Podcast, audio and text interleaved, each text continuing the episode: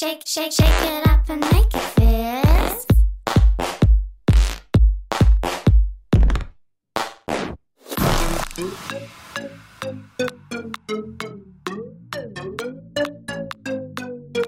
Τον κόμενο που έγλειψες με το σπασμένο πούτσο That's what you wanna τον έκανα φίλο μου. Και το όνειρό σου το έκανα πραγματικότητα. Ήσουν λέει εσύ και εκατό οι ίδιοι εσύ. Και περνούσατε υπέροχα. Εσείς με εσάς. Χωρίς εμάς. Δεν μας είχατε ανάγκη. Δεν γνωρίζατε για μας. Εμείς σε μια γωνία γνωρίζαμε. Και υποφέραμε. Εμείς προσφέραμε σύφυλλη και άλλα STDs. Εσύ μόνο παθητικός δέκτης. Χωρίς να παίρνεις μέρος σε καμία επανάσταση. Έτρωγες απλά το damage. Δεν έφταιγες που τα απέφευγες, αλλά δεν ήθελες να πάρεις μέρος. Όλοι εσείς, Καιρό τώρα τα που όλα αυτά. Και μείναμε μόλι με μοναδικό κοινό ένας σπασμένο πούτσο.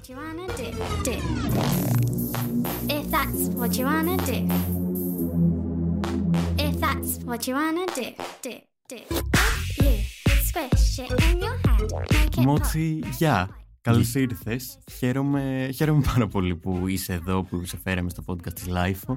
Γιατί διάβασα την ποιητική σου συλλογή με τίτλο Ρε, είστε όλοι πολύ γκέι και σας βαριέμαι. Και με συγκίνησε πάρα πολύ. Τρελάθηκα. Ένιωσα ότι ανήκει σε ένα κύμα μιας queer δημιουργίας που είναι πάρα πολύ στο τώρα.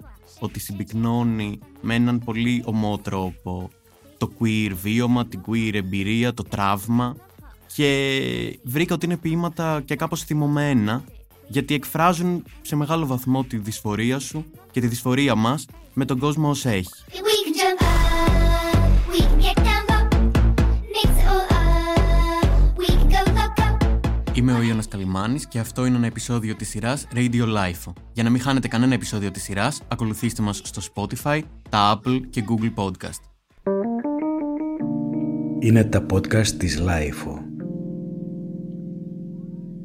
Πριν λοιπόν σε αφήσω να μας πεις τι σημαίνει αυτή η επίθεση του ρε είστε όλοι πολύ γκέι και σας βαριέμαι να πω ότι δεν είσαι καθόλου τυχαίο στο χώρο των αυτοεκδόσεων των DIY, της DIY ποίησης αλλά αντίθετα ότι ήδη από το 2018 ασχολείσαι με, την, με το να εκδίδεις ποιητικές συλλογές από το 2021 τρέχεις το project της μπαταρίας το οποίο ξεκίνησε μέσα από το Queer Inc και το οποίο αποτελεί ένα είδος καλλιτεχνικής στέγης για queer καλλιτεχνικά σχήματα και γενικότερα θεωρώ ότι όποιος κινείται στο χώρο πιο queer, ανάποδων εκδηλώσεων, ε, poetry slam και πραγμάτων σίγουρα σε γνωρίζει, σίγουρα έχει διαβάσει κάτι δικό σου, σίγουρα ξέρει πάνω κάτω τι κάνεις. Καλέ, ευχαριστώ πάρα πολύ για όλο αυτό.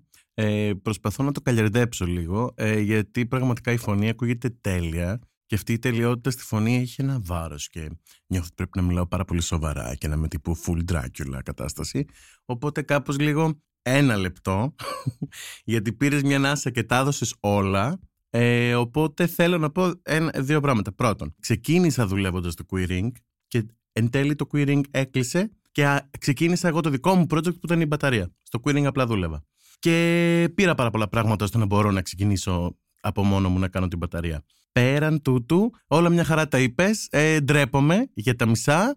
Αλλά ναι, κάπως αυτό ότι τα τελευταία πέντε χρόνια ασχολούμαι με την queer πειραματική γραφή και να εφευρίσκουμε νέους τρόπους να υπάρχουμε ως queer άτομα. Νιώθω ότι ακούω συνέχεια την ανάσα μου, με ενοχλεί πάρα πολύ.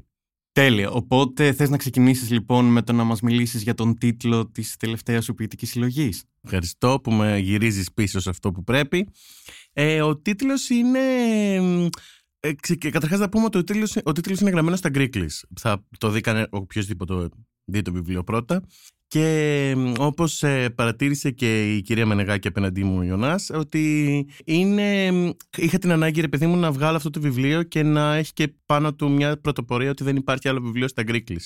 Δηλαδή, ε, να βγει όντως ένα βιβλίο το οποίο είναι ένα αντισυμβατικό και να ξεκινάει με αυτή τη δράση την, ε, την επιθετική, ότι No more Greek books, ας πούμε. Όχι, τε- να υπάρχει ένα τέλος σε αυτή την ελληνικότητα και στην συμβατότητα των βιβλίων ότι τα βιβλία πρέπει να είναι με κάποιο συγκεκριμένο τρόπο. Ιδι- Ειδικότερα τα βιβλία ποίηση, ότι πρέπει να είναι με κάποιον συγκεκριμένο τρόπο Ως προς αφήγησης. τη μορφή. Και στη μορφή και στην αφήγηση.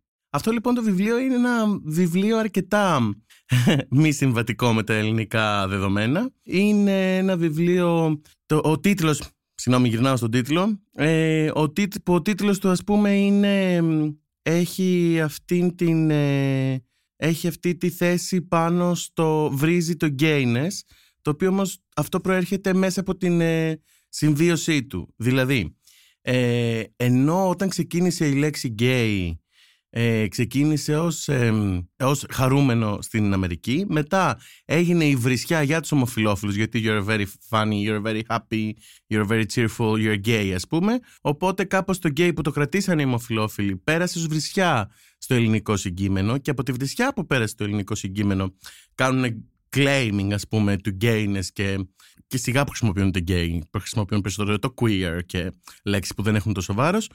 Οπότε εγώ γυρνάω ε, τη λέξη αντίστροφα και βλέπω ότι όλο αυτό το gayness η εξέλιξή του αντί να έρχεται ε, με κάτι καινούριο, καινοτόμο έρχεται με παλιά κοινωνικά κατεστημένα οπότε μια ομοκανονικότητα η οποία θα ναι, δεν με, δεν με χωράει ας το πούμε έτσι. Άρα, άρα ουσιαστικά είναι και λίγο το βιβλίο η διεκδίκηση του χώρου, ενός χώρου που να χωράει και σε ένα, ενός νέου χώρου, μιας άλλης περιοχής, πέρα από τα ομοκανονικά πρότυπα, πέρα από αυτό το επιφανειακό gayness που ίσως έχουν πολλά πράγματα πλέον. Σε ευχαριστώ. Νιώθω ότι κάνεις ένα wrap up όλων αυτών των πραγμάτων που πετάω.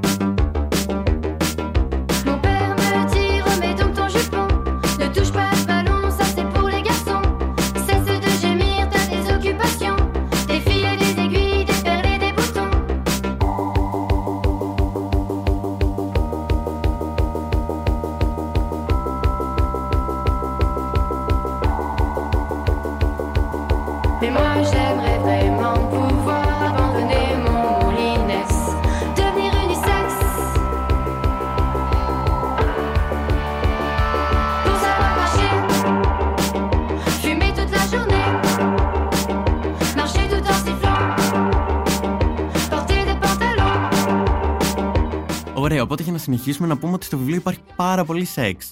Πάρα Ναι. πολύ χύσιμο, πάρα πολλές τρύπες, Μμμ. ε, σε βαθμό που, ξέρεις, στο τέλος σχεδόν το ξεχνάω. Σχεδόν ξεχνάω ότι αν δώσω αυτό το βιβλίο σε κάποιον, θα διαβάσει πάρα πολλές φορές τη λέξη χίνο. Οπότε ήθελα να μας μιλήσεις λίγο και για αυτή την περίεργη σχέση που υπάρχει στο βιβλίο ανάμεσα στο σεξ, αλλά και στη συντροφικότητα. Επειδή μ- το, το βιβλίο ξεκινάει από τον τίτλο να λέει ότι είναι ένα βιβλίο το οποίο θα πει ε, θα προχωρήσουμε από το gayness το κανονικό και θα περάσουμε σε ένα άλλο επίπεδο που θα δούμε, θέλουμε να επεξεργαστούμε τι συμβαίνει στα ομόφυλα ζευγάρια π.χ. Το βασικό υπαρξιακό θέμα αυτής της κατάστασης είναι η μία αναπαραγωγή των ομόφυλων ζευγαριών. Η οποία δηλαδή όταν εξπερματώνουν, δηλαδή ε, κάνουν σεξ, το σεξ σημαίνει αναπαραγωγή στην κανονικότητα, τι συμβαίνει; Δηλαδή πλέον ως post-human άτομα που έχουμε ξεπεράσει τις ανάγκες τις βασικές γεννιέμαι, αναπαράγομαι, πεθαίνω και έχουν προσθέσεις στο μέλλον γεννιέμαι, πάω στρατό, κάνω οικογένεια, πεθαίνω. Τώρα ας πούμε τι κάνουν οι gays με αυτό το σπέρμα, πού πάει; Και το σπέρμα εδώ το χρησιμοποιώ πάντα στη σκέψη μου σαν στόχος ε, και σαν ε, προσέγγιση για το τι σημαίνει το μέλλον, ότι εγώ δεν έχω δεν φτάνει. Η σκέψη μου δεν έχει πολύ δρόμο. Γιατί ο δρόμος είναι πολύ προκαθορισμένος, είναι πολύ καλασκαμένος και πρέπει να δημιουργώ συνέχεια το δικό μου. Οπότε κάπως ε, γι' αυτό το λόγο είναι, είναι φοβερά, φοβερά.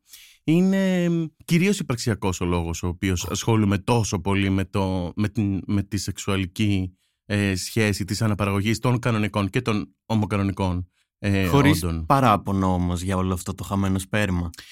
Ε, με φουλ παράπονο για το χαμένο σπέρμα. Η- Αυτή είναι η επεξεργασία του χυσίματος που πού πηγαίνει όλο αυτό το σπέρμα. Ότι γιατί ας πούμε, γιατί τώρα ας πούμε κάποιος ε, κα- κάποια άτομα που δεν είναι κοντά στην queer κοινότητα μπορεί να μην γνωρίζουν ότι υπάρχει φοβερή ε, φετιχοποίηση με το σπέρμα στην, ε, που ας πούμε υπάρχουν ας πούμε, να, ή, ότι ένας άντρας θέλει να γκαστρώσει έναν άλλον άντρα και χρησιμοποιούν αυτή τη λέξη breeding, ε, γκάστρωμα, fertile, ε, όλες αυτές τις λέξεις για το, για το πέρασμα του σπέρματος ξέρω εγώ στον άλλον το οποίο αυτό έχει πολύ συγκεκριμένη θέση δηλαδή Ν- ν- δεν έχει, έχει παράπονο γιατί έχει το ψάξιμο. Ο στόχος είναι, δηλαδή, το, αυτό το βιβλίο επεξεργάζομαι συνέχεια αυτό το πράγμα. Ότι ε, πού πάει αυτό το σπέρμα, πού καταλήγει, εγώ πού θα πάω. Αν εσύ μου δίνεις έναν πολύ γκέι κανονικό δρόμο τύπου Κασελάκης, δεν ξέρω αν μπορώ να λέμε ονόματα, αν εγώ ας πούμε όλη μου η ζωή θα πρέπει να γυρνάει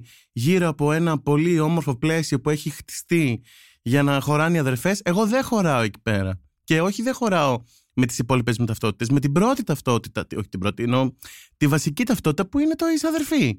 Σαν αδερφή δεν χωράς. Δηλαδή, πολύ απλά, ο- τα ομόφυλα ζευγάρια δεν χωράνε στην κανονικότητά σας γιατί δεν θα κάνουν παιδιά, δεν θα, δεν θα κάνουν οικογένεια. Και αναγκάζονται να θέλουν να παντρευτούν, να θέλουν να κάνουν γάμους, να θέλουν να κάνουν οικογένεια. Ενώ ας πούμε, υπάρχει πολύ, υπάρχει πολύ διαφορετική αντίληψη για το μέλλον. Το οποίο ξαναλέω δεν, είναι, δεν θέλω ακριβώς να το κρίνω, γιατί την κάναμε για αυτή την κουβέντα. Δεν θέλω ακριβώς να το κρίνω και να πω ότι είναι κακό να κάνεις οικογένεια, είναι κακό να κάνεις παιδιά. Το θέμα είναι ότι αν εσύ θεωρείς ότι ένα και ένα κάνουν δύο, εγώ σε αυτήν την εξίσου δεν μπαίνω. Να. Δεν χωράω. Μη μου δημιουργείς post-truth, ας πούμε, Παρόλα αυτά, εξισώσεις. εγώ θέλω να πω ότι νιώθω ότι παρότι το σεξ, ίσως και αυτό το κομμάτι του, του βιβλίου, ίσως κάνει περισσότερη φασαρία, αυτό στο οποίο μάλλον επανέρχεσαι και στο κείμενο και τώρα σε αυτό που λες είναι η μοναξιά.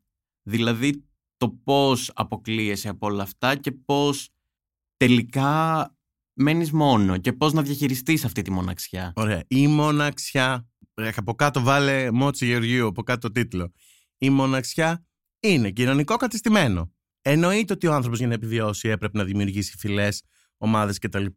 Αλλά το ότι εγώ είμαι μόνος μου και χρησιμοποιώ αυτή την έκφραση το είμαι μόνος μου και αυτό δεν είναι καλό, είναι κάτι το οποίο το έχω πάρει από τις διαφημίσεις τη Χριστουγεννιάτικες. Κάνε ένα δώρο στους φίλους σου, κάνε ένα δώρο στην οικογένειά σου, ε, τις ε, τράπεζες και τις ασφαλιστικές. Ενώ είναι, είναι κάπως δεδομένο το οποίο έρχεται από το γύρο κοινωνικό σύνολο. Άρα να μην το φοβόμαστε τόσο. Ε, θα έπρεπε να μην το φοβόμαστε τόσο, γιατί όπως λέει και η Beyoncé η μεγάλη, που εντάξει έχω και αυτή για τη γούνα της, αλλά τέλος πάντων independent woman, τραγουδάει 30 χρόνια η γυναίκα. Ενώ δεν είναι. δε- όσο μπαίνουμε στην ε, κατάσταση να βάζουμε τον εαυτό μας ότι πρέπει να μην είμαστε μόνοι μας, ε, από εκεί και αυτό, από μόνο του, εμένα μου φαίνεται τοξικό. δηλαδή, ενώ στο- δεν λέω. Και πρόσεξε, δεν λέω μην ερωτευτείς, μην καυλώσει, μην γαμηθείς, μην γουστάρεις, μην θέλεις συντροφικότητα, μην θες φίλους. Όλα να τα θέλεις. Αλλά Απλά αυτή η αίσθηση της μοναχικότητας είναι χτισμένη για πολύ ε, βιώσιμους λόγους, στους οποίους δεν υπάρχει πλέον η ανάγκη. Και αυτό δεν είναι τυχαίο. Π.χ. που αυτά, αυτά που λέω τώρα, αυτό που θέλω να πω τώρα, είναι μια σκέψη που δεν τη θυμάμαι. Εγώ θυμάμαι να το ακούω πολλά χρόνια.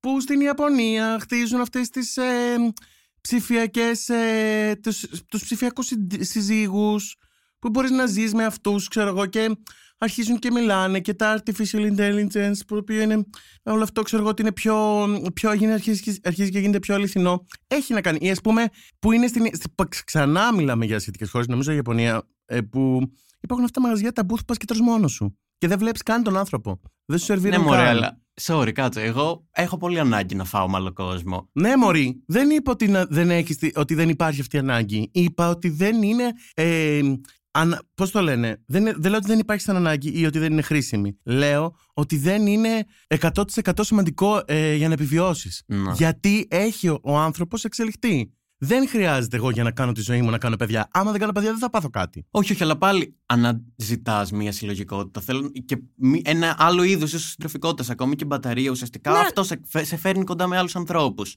Ναι, ναι, ναι, συμφωνώ full. Αλλά το, η, η έννοια της μοναχικότητας με τον τρόπο που τον οποίο εκφράζεται και για τον οποίο μιλάω, δεν λέω για να μην μαζευόμαστε και να κάνουμε παρέα. Λέω ότι η έννοια της μοναχικότητας της ε, σχέσης είναι ένα πολύ διαφορετικό καπιταλιστικό κομμάτι, θεωρώ. Δηλαδή δεν έχει να κάνει. Δεν είναι, η, η ανάγκη μας για να είμαστε με κάποιον άλλο άνθρωπο δεν προέρχεται 100% από το... Δηλαδή η, α- η άλλη λέμε, το πότε θα παντρευτείς, αυτή η αθάνατη ελληνική τραπέζι κουβέντα οικογένειας, ε, ε τι, τι είναι; Λέει τι πότε θα παντρευτείς, γιατί Να. πρέπει να παντρευτώ; Ε, είχα διαβάσει κάποτε ένα άρθρο, σ- να με συγχωρέσει ο άνθρωπος που το έγραψε ο ξένος, γιατί κάτι ήταν, είναι ένα άρθρο που έλεγε τι θα γινόταν αν παντρευόμασταν τους κολλητούς μας. Δηλαδή να συζούσαμε και να παντρευόμασταν τους κολλητούς μας. Οκ.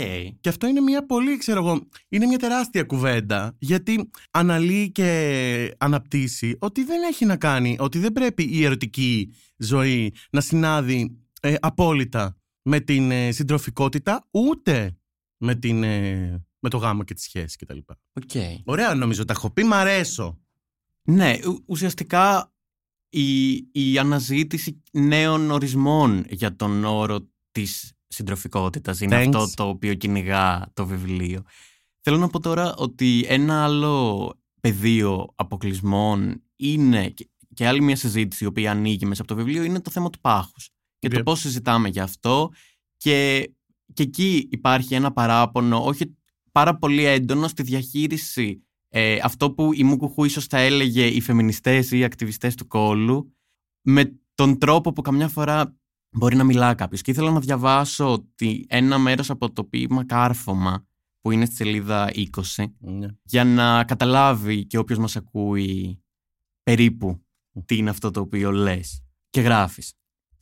Ο λόγος που δεν αντέχω τους ρομαντικούς και αυτούς που δεν τους νοιάζει το φαίνεσθε αλλά το είναι και κάνω εμετό είναι γιατί εμένα μου κοστίζει αυτό το φαίνεσθε κοινωνικά και θα έπρεπε να σε νοιάζει μαλάκα αν είμαι χοντρός και να σ' αρέσουν οι χοντροί. Γιατί δεν έχεις ιδέα το struggle και ρομαντικοποιείς το βίωμά μου όσο ότι είμαι γαμάτο άτομο που δεν με νοιάζουν αυτά. Με νοιάζουν και με παρανοιάζουν. Μ' αρέσει το πάχος μου, ρε μαλάκα, και όχι, δεν είναι κάτι που παραβλέπει επειδή είμαι γαμάτος, το πάχος μου είναι γαμάτο. Που εμένα με συγκίνησε πάρα πολύ. Ωραία, ωραία τα λέω. Μπράβο. Ε, μπράβο μου και μπράβο μου. Ε, μ' αρέσει η φάση αυτή. Ε, χαίρομαι πάρα πολύ γιατί τώρα το να το ακούσει από έναν άλλο άνθρωπο, εντάξει, φοβερό. Σκέφτομαι το σλάμ που έχω κανονίσει ότι θα είμαι χάλια σε εκείνη την στιγμή. Ε, Μπορείς να με φέρεις να διαβάσω. να σε φέρω, να σε φέρω. Ε, ήδη εγώ συγκινήθηκα. Ε, ναι, είναι πολύ... Είναι αυτή η σκηνή ε, γεμάτη με κόσμο που ψάχνει να βρει με ποιον τρόπο θα, θα ακτιβήσει, να το πω έτσι ωραία, ε, ε, μια νέα δικιά μου ε, νεολογία. Ε, δηλαδή, ο καθένας ψάχνει τον τρόπο του να είναι ακτιβιστής και εκεί που τον συμφέρει και τον βολεύει. Αν δεν τον βολεύει, θα ψάξει να βρει δικούς του καινοτόμους τρόπους. Δηλαδή, θα με δει εμένα που θα μιλάω για το πάχος μου και θα μου πει «Γιάζ», χωρίς να καταλαβαίνει ούτε το «Γιάζ» που χρησιμοποιεί, πώς το χρησιμοποιεί, άλλη κουβέντα αυτό, ούτε το που το λέει και γιατί το λέει. Αλλά όταν θα έρθει η στιγμή που θα πρέπει να μιλήσει, ας πούμε, για το πάχος πιο συγκεκριμένα και για τον εαυτό του, θα πάρει άλλη θέση. Αυτό είναι κάπως κάτι το οποίο εμένα με ενοχλεί. Δηλαδή, είμαστε τώρα στο 2021 και έχω βγει, έχω δει μια απέσια διαφήμιση στην τηλεόραση, η οποία λέει «Η παχυσαρκία είναι νόσος». Και έχω βγει εγώ στο σλάμ μου, το οποίο έχει 300-400 άτομα από κάτω, στο community, το, το κτίριο το παλιό κεραμικό 28, και είμαι εγώ από πάνω και φωνάζω και λέω: Παιδιά, έχει αυτή τη διαφήμιση που λέει Παχυσαρκία είναι νόσος. Θέλω να φωνάξω, δεν είμαι άρρωστη. Κουβέντα! Κουβέντα! Θα μου πετάξει τώρα ότι ο κόσμος αλλάζει, έχουν περάσει δύο χρόνια. Και η Στέγη έκανε τη δουλειά αυτή. Έβγαλε τη χωτρή αυτή και μίλαγε.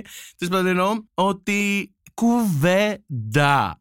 Κουβέντα. Δεν ξέρω. Τα δικά μου άτομα, φίλες μου από κάτω. Ναι, γι' αυτό, γι αυτό Και ακριβώς τι- μου κάνει για- εντύπωση. Ξέρεις γιατί, γιατί δεν είμαστε έτοιμες να αντιμετωπίσουμε ακριβώς το θέμα του άλλου όταν έρχεται. Και είμαστε, ας πούμε, σε φάση. Ναι, οκ, αλλά εγώ ε, δεν νιώθω πολύ καλά με τα κιλά μου. Ε, Άρα, μήπως και στην τελική και αυτού του είδους ο ακτιβισμός που έχουμε δεν πάει πολύ πιο πέρα από το Instagram.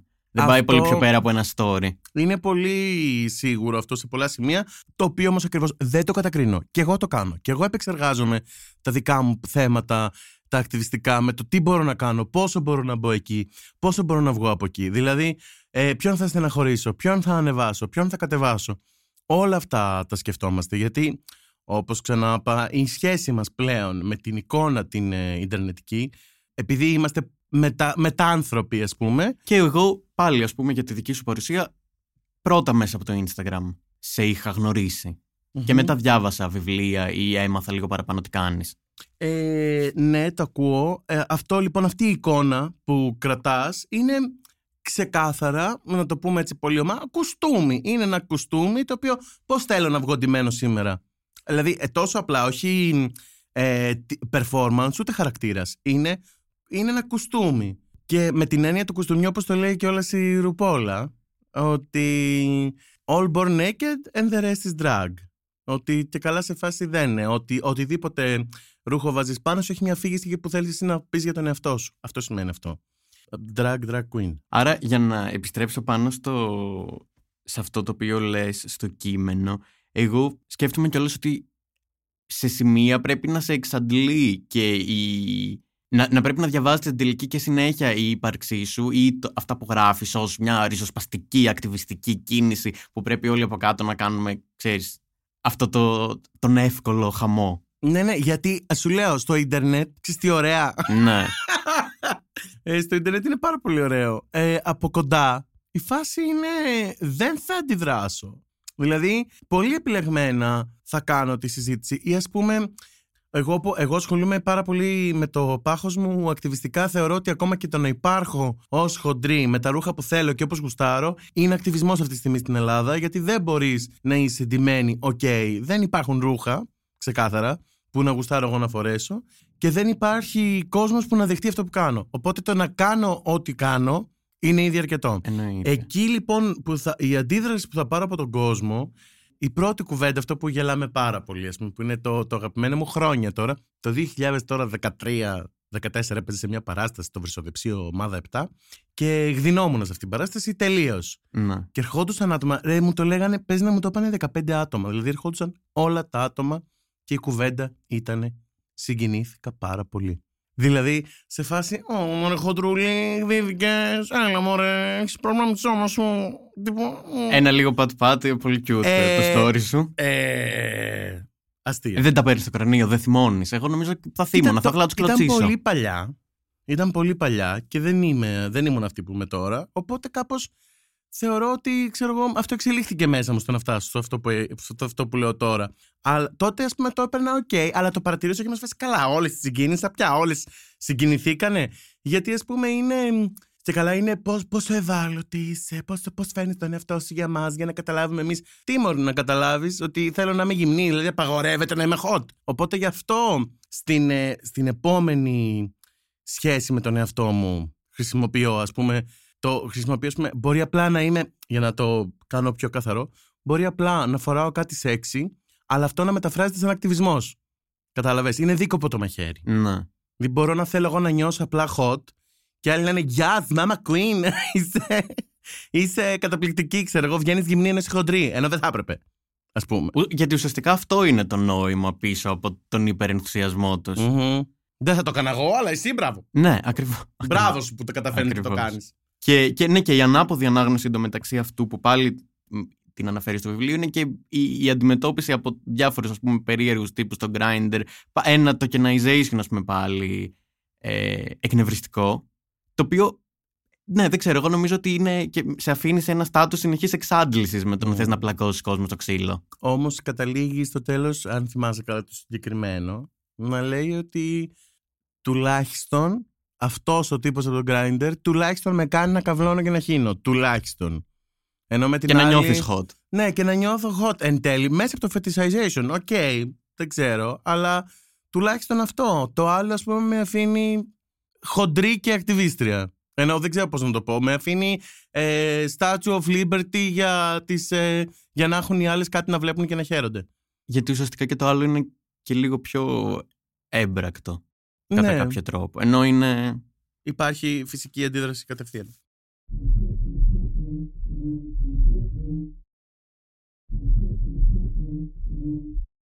My face is the front of shop. My face is the real shop front. My shop is the face I front. I'm real when I shop my face.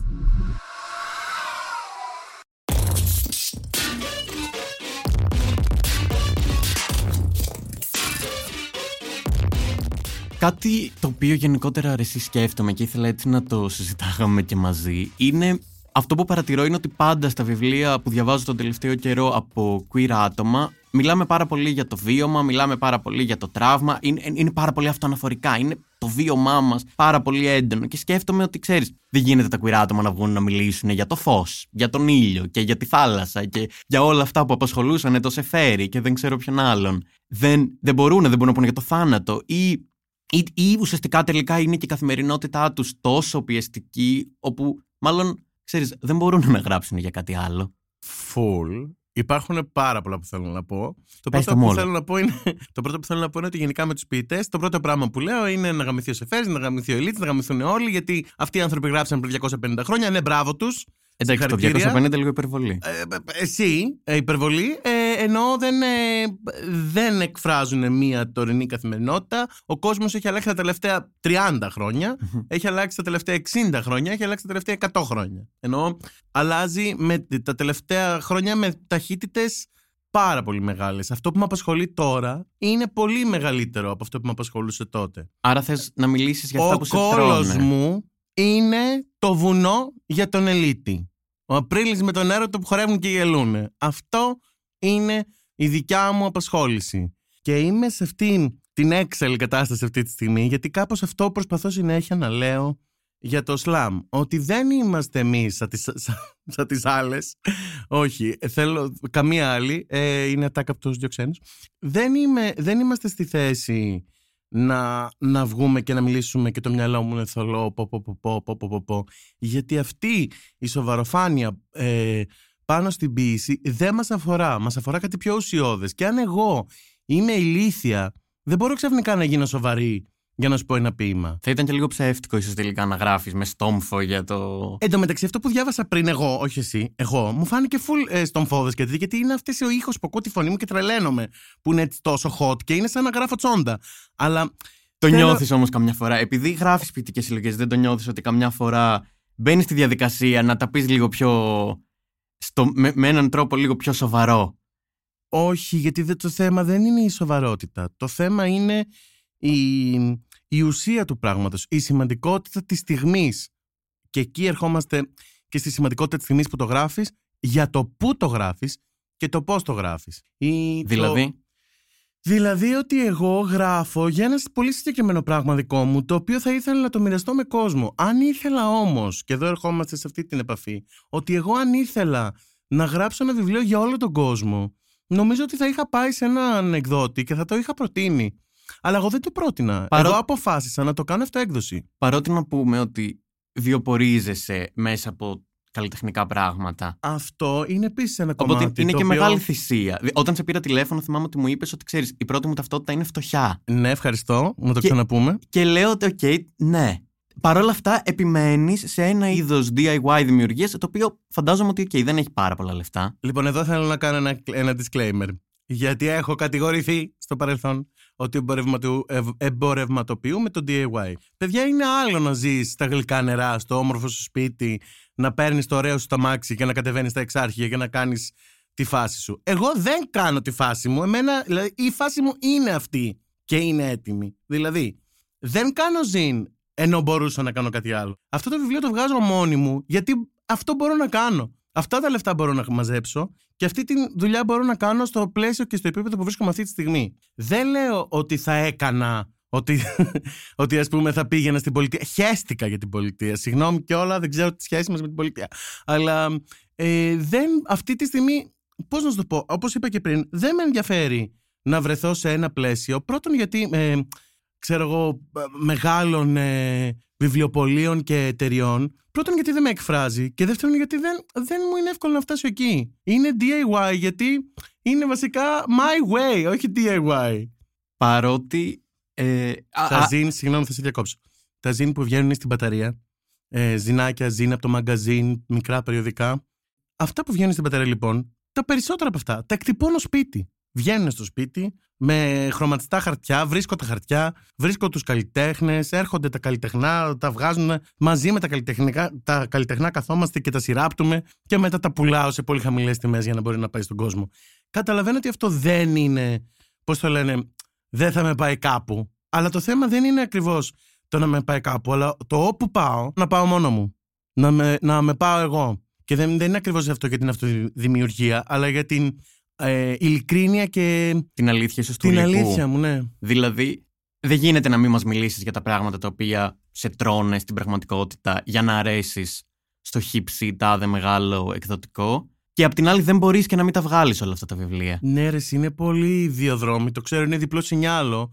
Αλλά. Εμένα το ακριβώς αντίθετο. Μου φαίνεται πάρα πολύ ε, συνεπής προσέγγιση. Δηλαδή, θέλω να πω ότι προσπαθείς εντός εισαγωγικών στην άκρη σου, να κα... εννοώ στην άκρη σου από την έννοια των πόρων, να κάνεις αυτό που θέλεις και αυτό που γουστάρεις. Ναι, το ακούω. Ε, Κάπως έτσι συμβαίνει. Οπότε ξαναγυρνάμε στο ότι εφόσον είναι τόσο δύσκολο να ασχοληθώ εγώ πολύ συγκεκριμένα με το, με το πού θα πάνε τα βιβλία μου και πώς θα πάνε και με το DIY, εκεί πάλι γυρνάει π- πάλι και στο ότι ε, δεν θα μιλήσω για τα φύλλα και τα δέντρα. Δεν, ε, τα οποία πάρα πολύ με ενδιαφέρουν και θα μπορούσα να ασχοληθώ με έναν άλλο τρόπο. Αλλά αυτό που με καίει αυτή τη στιγμή είναι τη δικιά μου τη θέση να εκφράσω. Και θέλω να μιλήσω για κάτι άλλο που είπες πριν και το έχω στο μυαλό μου. Το queer ακριβώς για κάποιες χώρες έχει μεταφραστεί και σαν ταυτότητα. Και είναι και Ναι. ταυτότητα. Το λένε, δεν, είναι- δεν λένε. Ε, Μπορείς να προ- το προσδιοριστείς ως queer άτομο. Δεν είναι βέβαια και τύπου παγκόσμιο λεξιλόγιο αυτό, γιατί στη συγκεκριμένη το queer είναι ένα κίνημα. Δηλαδή είναι ένα ταυτοτικό σεξουαλικό προσανατολιστικό κίνημα. Δηλαδή κάπως είναι ενέργεια. Δεν είναι ε, ένα πράγμα το οποίο ήρθε και έκατσε. Δεν είναι ότι τι είσαι, είσαι άντρας, γυναίκα ή queer, είσαι gay, bi ή queer. Δεν είναι. Είναι και πολύ πιο πολιτικό σε σχέση με τα Είναι υπόλοιπα. full Ή ελπίζει πολιτικό. να είναι. Είναι full πολιτικό. Ελπίζει να είναι και στο μέλλον μπορεί να βρεθεί κάτι άλλο ή ελπίζω εγώ ότι εξελίσσεται το ίδιο το queer. Αλλά μ, θέλω ρε παιδί μου να πω ότι δεν είναι ότι εγώ αναγκάζομαι να γράφω πράγματα τα οποία είναι queer, αλλά η θέση μου η οποία βρίσκομαι αυτή τη στιγμή είναι queer και γράφω queer Αυ- πράγματα. αυτή είναι η ματιά που έχεις πάνω στα πράγματα. Άρα. Ναι, την οποία την, την, ε, α, την εκφράζω ως queer γιατί προσπαθώ και εγώ κάπως να προσανατολιστώ σε σχέση με τα πράγματα που κάνω. Δηλαδή ναι, το DIY έχει, στε- το, το queer έχει στοιχεία του DIY, ναι, το queer έχει στοιχεία της, ε, το να μην κάθεσαι καλά στο φίλο σου ή στη σεξουαλικότητά σου, οπότε κάπως γι' αυτό και εγώ αυτό προσδιορίζομαι ως queer σε αυτά τα, στι- στα σημεία, τα καλλιτεχνικά. Θέλω... Η queer τέχνη δηλαδή, συγγνώμη, αλλά έχει την ανάγκη να είναι συνέχεια πικραμένη, γιατί θέλει να κάτι άλλο, θέλει να αλλάζει. Όταν σταματήσει να γκρινιάζει, όταν σταματήσει να έχει πρόβλημα, τότε δεν θα, είναι- θα- το queer θα έχει κάτσει και θα είναι κάτι άλλο μετά. Δεν θα λέγεται queer πλέον αυτό. Ακριβώς. Ωραία. Οπότε κάτι άλλο το οποίο εγώ ήθελα να ρωτήσω που συνδέεται λίγο και με αυτά που ε, μ- συζητάμε αυτή τη στιγμή είναι κατά πόσο θεωρείς ότι αυτό το queerness χωράει ιδιαίτερη χαρά; Γιατί στα πλαίσια των συλλογικοτήτων, εκεί που δημιουργούνται όλα αυτά τα βιβλία και εκεί που γίνονται οι παρουσιάσεις, υπάρχει τρομερή χαρά, υπάρχει μια απίστευτη ενέργεια, είτε είναι φεστιβάλ, είτε παρουσιάσεις. Παρ' όλα αυτά, συνήθως στο χαρτί και στο, μ, σε αυτά που διαβάζουμε, δεν υπάρχει τόση χαρά. Ε, ναι, γιατί είναι πιο συμπυκνωμένα τα πράγματα ε, σε σχέση με αυτό που θα δεις σε ένα performance. Αλλά Και η Θεω- συμπίκνωση, άρα. Και, και αυτή η συμπίκνωση, λοιπόν, γιατί δεν χωράει τόση χαρά; θεωρώ ότι τα κείμενά μου και θα μιλήσω εγώ τώρα για το ότι θα κρίνω το έργο μου θεωρώ ότι είναι αρκετά performative δηλαδή ε, και αυτό προσπαθώ να κάνω προσπαθώ να φεύγει όπως είπα ξανά, από το κανονικό βιβλίο της πίσης και έχει πάνω ξέρεις έχει πραγματάκια για να που φωνάζουν πάρα πολύ, που ε, αστειεύονται, αυτός σαρκάζομαι, ε, κοροϊδεύει. Δεν είναι ένα βιβλίο το οποίο έχει, λοιπόν θα σας μιλήσω γι' αυτό και παίρνει μια γραμμή και εξηγεί τα πράγματα. Και κλάψτε Δεν με θεωρώ το ότι βίωμα. εξηγεί. Ναι.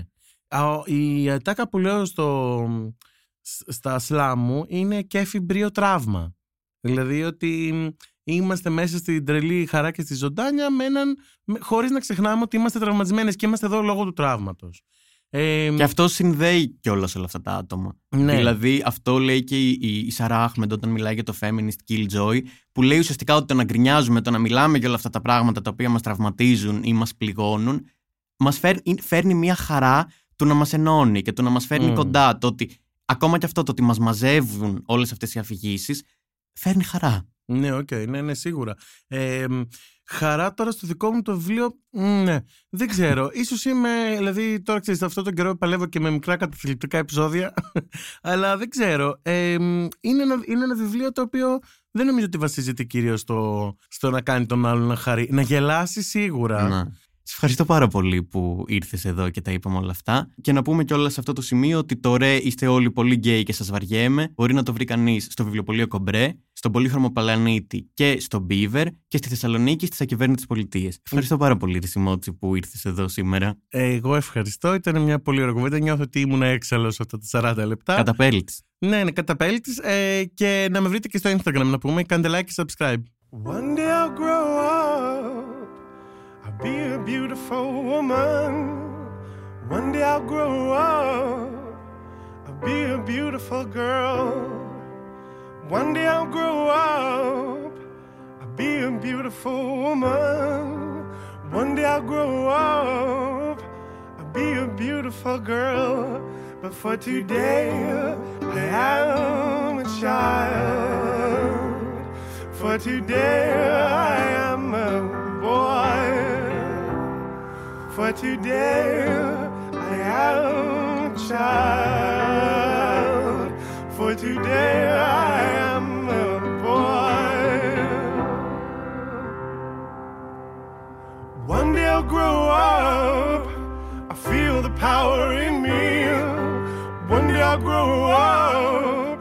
Of this I'm sure. One day I'll grow up. I'll know I'll grow up. Feel it full and pure.